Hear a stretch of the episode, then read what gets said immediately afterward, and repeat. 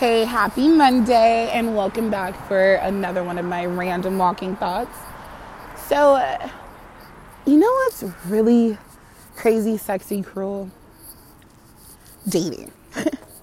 Dating is by far the craziest, sexiest, cruelest thing you can ever do to yourself because you spend all this time, right?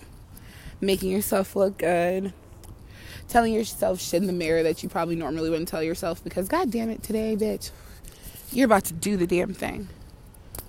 And then you meet this guy, this guy or girl or whatever it is that you're into, and they give you butterflies and they make everything sound really fucking cool.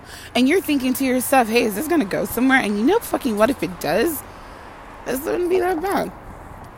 You know, because this person is somebody that you kind of don't hate being around for a few minutes extra a day. So, you put yourself through the stress. Excuse me. you put yourself through this stress of, am I going to be good enough more than one day?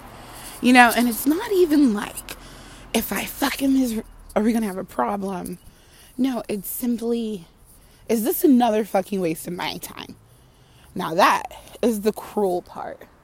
The crazy part is that you're willing to do this again, even though the last date royally fucking failed. And but you know what's sexy?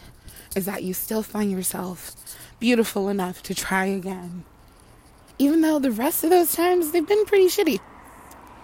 But every fucking time you hope again that this one person is gonna make all the other people pale in comparison only to find out that they don't. In fact, they make every last one, two, twelve people you dated seem pretty fucking gnarly because they're pretty shitty. And you're gonna get a lot of shitty shit and people, and you're gonna need to be okay with that. But that's the crazy, sexy, cruel part about life, you know? Hashtag.